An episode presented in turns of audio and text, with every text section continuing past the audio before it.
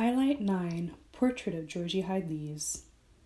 Yeats married Georgie Hyde Lees on the 20th of October 1917 after proposing to her a few weeks previously.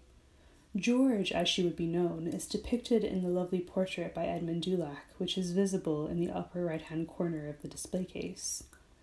George, a well read and highly educated Englishwoman who shared Yeats's interest in the occult, was 25 years old to Yeats's 52 years when they wed. During their honeymoon, a previously unsuspected mediumistic ability in automatic writing emerged in George. Yeats wrote, After some vague sentences, it was as though her hand were grasped by another hand.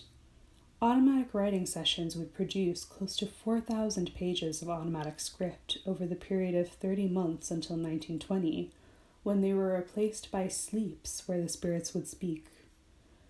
The automatic writing proved to be a revitalizing force for Yeats, who drew new inspiration from the ideas and images it produced. The writings and candlestick used for their automatic writing sessions can be seen in this case. George brought a domestic stability to Yeats's life. Their daughter Anne was born in 1919 and a son Michael in 1921.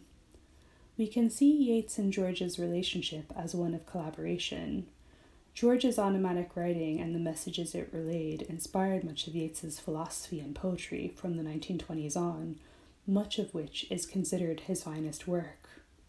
George also provided much needed practical help and organizational skills.